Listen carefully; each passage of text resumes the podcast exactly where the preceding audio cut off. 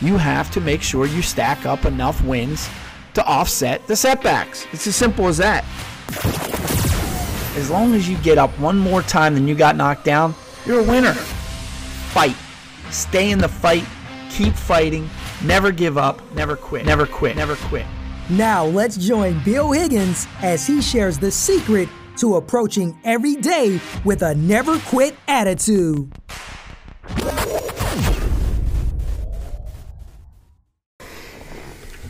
I am back. I am back on the podcast. Excited to be back after a brief hiatus for which I have very little uh, excuse. I won't even make one. I'll try to explain myself as best as I can, but uh, I think it's one of those things that just life gets in the way of doing the things that we really like to do. You know how much I love doing this podcast. You know how much I like talking to my audience, and I feel bad that there was a little hiatus there, but I think I'm back on the horse, a little motivated to try to get this thing going again and uh, sharing with you just different ways that you can improve your life. So, welcome back to the Never Quit podcast. Welcome back, Never Quitters. Welcome back to my comebackers. I am back, and I am here today to talk to you about the fundamentals. How important it is to execute on the fundamentals. We just wrapped up the NCAA tournament, and uh, Congratulations to the Baylor Bears, who uh, were just a little more hungry than, than uh, Gonzaga was and pulled that game off. Um, I think it. I, I, said this all the time. The team that's more hungry and more motivated is usually the one that takes uh, takes it to the team that's more talent, talented but not motivated, and that's what happened in the NCAA tournament. But the one thing I did notice early on in the tournament, there were a lot of um, higher numbered seeds beating lower number seeds uh, just because they were able to execute the fundamentals down the stretch. And when I talk about the fundamentals in basketball, I'm talking about free throws and defense. Those were two things that the lower seeds, or the lower, I should say, the higher seeds, the underdog teams were able to execute on that the lower seeds were just not able to do. And therefore, you saw a lot of upsets in this tournament and a lot of things um, that probably should have turned out differently if those star teams weren't so busy practicing their dunks but spent more time practicing their free throws and their defense because that's what it came down to at the end of those games. And it got me thinking about the things that we all do in life the jobs that we have, the tasks that we're to perform, that have fundamentals that we often overlook. Now, uh, I, you know, I'm in sales, and I talk a lot about sales on this podcast, so that's the example I'm going to use to start this. You know, I sell roofing. And one of the fundamental things that I need to do when I meet with a customer is talk to them about their needs. I got to get their needs. It's, we call it the survey. We got to find out what they need and ask them a series of questions that are designed to set up the sale. These are the things that we're going to use at the end of the presentation to close the deal. And if you don't get these things in the beginning, good luck trying to get them at the end. And I'll give you a great example. As I said, uh, uh let's talk about roofing. If I'm selling a roofing job and I go to a customer's house and they have a leak in the roof, right? They're missing shingles, the roof's falling off, it's leaking. It's great if I go there while it's raining too, it's even better, but um, I ask them why they want to replace the roof. They say obviously because it's leaking. And I'll ask them, well, how long has it been leaking? They're usually willing to share that information at that point because they don't realize that this is information that you're going to later use against them to close the sale, right? I'm not saying you really use it against them. It's just informational to help me help them at the end. But they'll tell me how it's been leaking for about three years. Well, why? What's been the hesitation to get it taken care of? Well, just money, you know, financing. We haven't been able to save up to get it done. Uh, you know, we just haven't been able to figure out a way to afford it. So the, the cost is what's standing in our way. Oh, really? Okay, I understand. Well, maybe I can help you out. Now we go through the presentation and I demonstrate the product. I show them our product, show them what we can do for them, tell them a little bit about our company. Now we get to the end and we're going to close the deal, hopefully. And I say to them, you know, hey, this is how much it's going to cost. This is how much I need down. This is how much you could have to pay each month. And they tell me, I want to think about it. And in the meantime, I've already figured out by talking to them what they have to put down, how much they can afford. These terms work. They've told me now that they've waited three years to get this done. And now they need to think about it. I'm immediately going to use that. You know, Mr. and Mrs. Customer, you told me that you've been dealing with this problem for three years, and the reason you couldn't get it done is that you couldn't afford to get it done.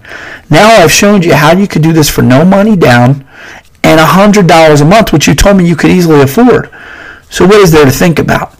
Now we're getting to the point where they got to either buy or lie is what we say, right? You got to come up with a new story or agree that, yeah, you've been thinking about it for three years. Yeah, it's finally affordable. Yeah, I've presented you with a solution and you need to move forward.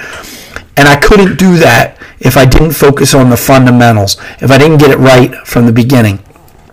That's my job, an area where the fundamentals are important. I can practice closing all day, those things to say to the customer to get them to sign the dotted line. And the, the fun part is the signature and the celebration that you sold the deal, right?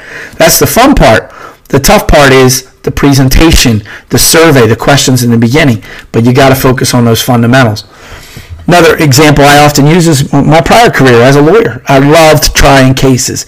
There was nothing better than being in a courtroom, arguing my case to a jury, getting a witness on the stand that was clearly lying, crossing him up, exposing him for being the liar that he is. That was the fun part of the job. I loved it. I absolutely loved it.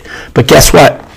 the only way you could get into a position to do those fun things is to do the hard work that goes into it. The trial prep, reading over the police report so you know exactly what this person said on a prior occasion. And if they said anything different today, to know exactly how to present that where it was that they said something different and to jump them on it, right? Same thing in closing arguments to the jury. You got to remember everything that was said, have that well organized so while you're arguing your case to the jury, it makes sense. You get to the point where you're able to present it to them and click. But you can't just get up there and, and, and eloquently speak for 45 minutes, right? You have to get up there and tie the case together. The only way you could tie the case together is if you have put in the time, the fundamentals to get that ready to go. Uh, I've talked about this before. For about a year, I ran a restaurant, and I had never been in the business before. And the one thing I found out running the restaurant is how important kitchen prep was.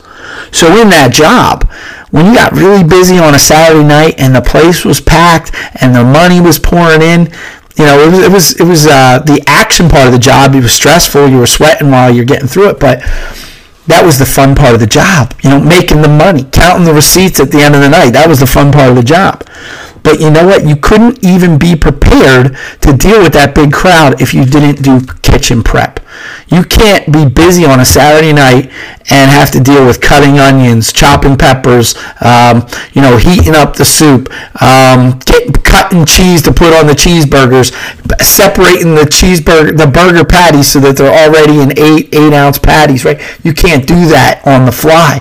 You have to do kitchen prep to get there. The fundamentals.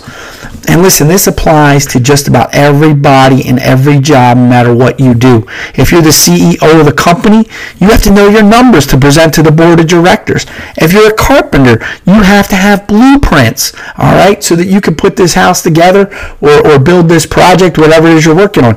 If you're a mechanic, you got to make sure that you have tools in your toolbox to fix this car. Um, if you're a teacher, you got to have your lesson plans to present to the students. It might be fun to actually teach the class, but if you don't have a plan to approach it, you're not going to be able to do that. Um, like I talked about being a lawyer, the trial prep, a truck driver, you got to make sure that your brakes work, that your that your your truck is in, is well maintained, that you have gasoline. Even something as simple as being a store clerk. You know, I worked in a 7-Eleven when I was in uh, college and law school, and I loved dealing with customers. That was the best part about the job dealing with customers, talking to the, the, everyday customers, engaging in those short conversations. It's the best part about my job. I loved it. What I didn't like to do, okay, was to make sure that the, the, the, the, the store was clean, that the coffee was made, that there was change in the drawer, the prep stuff that you got to do to be able to deal with the customers. But you can't do the job if you don't do those things. So there's that prep work that even goes into a job like that. There is no job that doesn't have some fundamentals that you need to focus on to do it effectively. Um, you know, if you're a baker, you, got to have your baked goods ready for the customers when they come in. Uh, you know, so there's just so many different things. It doesn't matter what you do. If you sit back and think about it, there are some fundamentals, and you need to focus on them so that when the rubber meets the road, you're ready to go.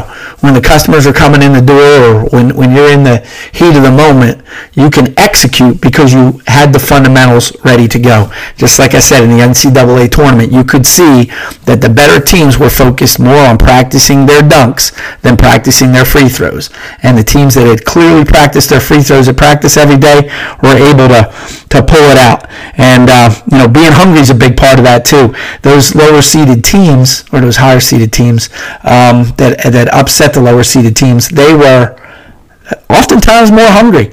Some of those uh, number one and number two seeds, they were looking ahead to the next game or maybe the Sweet 16, the Final Four. They didn't want to play in that first round. Well, guess what? Because they didn't want to play in the first round, they got sent home in the first round. You got to be ready to play at every stage of the game.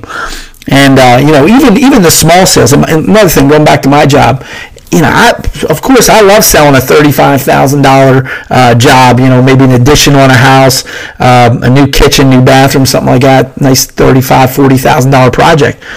But that doesn't mean that I don't do the same amount of work on a two or three thousand dollar job. All right, because if you if you slack off on the small ones, you forget how to do the big ones. All right, so every job counts, every sale counts, every game counts, every lesson counts. Uh, no matter what you do, every one of them counts. There are no focus on the big ones, don't pay attention to the small one opportunities. So, you know, what is it in your job that is considered to be a fundamental and how can you improve upon that? I want you thinking about that between now and the next podcast. If you have something uh, to share with me, please put it in the comments wherever you find this podcast. I'm always happy to hear back from my audience. I'm going to take a short break. I'll be right back. I have something else I want to share with you before we close out the podcast. So one more thing I want to talk about before I close up with the podcast. Actually, a couple things. Um, number one, I uh, I spend a little bit of time on TikTok. I've talked about that on here before. I have fun with the kids and stuff like that. Well, I finally have gotten to the point where I had enough followers, enough of an audience that I could go live now. And I haven't done it yet. I've been kind of putting it off. But what I want to start doing is having a short five ten minute. Uh, TikTok live, uh, just with a little motivational message, maybe once a week. So keep your eyes out for that. Follow me on TikTok. Um, Another thing uh, that I'm going to be doing, this is WrestleMania weekend, and I have a good friend of mine, um, Aiden Leonard, who has a podcast, the Queasy Man podcast. Uh, I was a guest of his. I was actually his first guest on the podcast. I shared that with the audience here a couple weeks ago. Um, but anyway, him and I are going to do a little WrestleMania preview tonight. Um, probably put that out on YouTube. Um, we might do a Facebook Live. We're not sure how we're going to do that, but we're going to be doing that here uh, within the next half hour or so. Uh, and uh, we're probably going to do a WrestleMania this year is a two night show, just like last year. Um, and we're going to do a, a, probably a segment during the middle of WrestleMania and maybe after it's done, a little wrap up session. So I'm excited about doing that. And one other thing, I put this out on my Facebook page. So what I was planning on doing before the COVID hit here was getting out there doing some speaking engagements. I've had some, some success. I just recently uh, spoke to a, uh, a company, a small number of people at, at, a, at a company. Um, some of the managers there giving some motivation, some tips, strategies on how to deal with customer service issues. So I was excited about that. And before the COVID hit, I was hoping to expand that. Once COVID hit, the quarantines, we weren't able to get out and do these things, and it's kind of kind of bummed me out, put a dent in what I wanted to do. But what I decided to do to get a little bit of feedback here from people to see if it's even of value to anyone. I have a lot of experience running for office, right? I ran for office four times. I was successful each time. Um, and uh, I have a lot of experience in strategies and tips on how to run a successful campaign for office. And I find that a lot of people running for office for the first time are in over their head. They feel overwhelmed. So what I've done is I've decided that I'm going to put together a short presentation, live live seminar, uh, open it up to about 10 to 15 people at, at a central location, depending on where all these people are from. I'm willing to travel, and hopefully everybody wants to attend the uh, event is willing to travel a little bit. Put this event on and just share some tips and strategies uh, for people that are first time, or even not first time, but people who run for office and think they could do a little bit of a better job maybe in their campaigning, um, and put this out there. And the only thing I want in return is feedback. All I want people to do that. Um, attend the seminar or share with me, you know, what was of value to them so that I can use it as a, you know, well, first of all, if some people tell me it was terrible, I would never do something like that. I'm glad it was free. I think I overpaid it free, right? Then I'll know this is not something I should be pursuing. But I do think I'll bring some value to people. I do think that the feedback I get will be helpful to me to a either improve the course or to, um, share with other people the value of that course so that maybe in the future uh, I can turn this into a little business because I really enjoy doing it. I love talking about those things. I love talking to people, helping people, and uh, it's something I want to kind of work on and grow. So I'm going to be putting it out there to about a dozen to 15 people.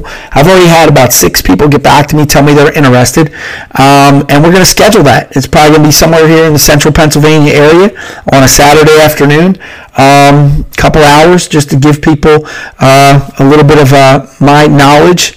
And uh, like I said, the only thing I'm asking back is for some feedback and a testimonial when the whole thing's done. So if this is something that would interest you, get in touch with me. Um, I'm not hard to find. I'm on Facebook, Instagram, uh, LinkedIn. Uh, just type in my name. I'm easy to find. If you can't find me, you're not looking very hard. So anyway. I appreciate you listening to the show. Again, I apologize for the, the gap between episodes. I'm trying to get this thing organized to where it's a uh, daily um, podcast as it once was. I'm trying to see how I want to uh, work with both the Comeback Chronicles podcast and the Never Quit podcast, how I want to, you know, kind of market and brand those two things. I have some ideas. I'm going to keep working on and expanding those. But anyway, thanks for listening today. And I look forward to you joining me again. And in the meantime, never surrender, never give up, never quit. Remember, tomorrow isn't promised, but today is. You get out there and make the very best of it. Your best days lie ahead of you. Get out there and kill it.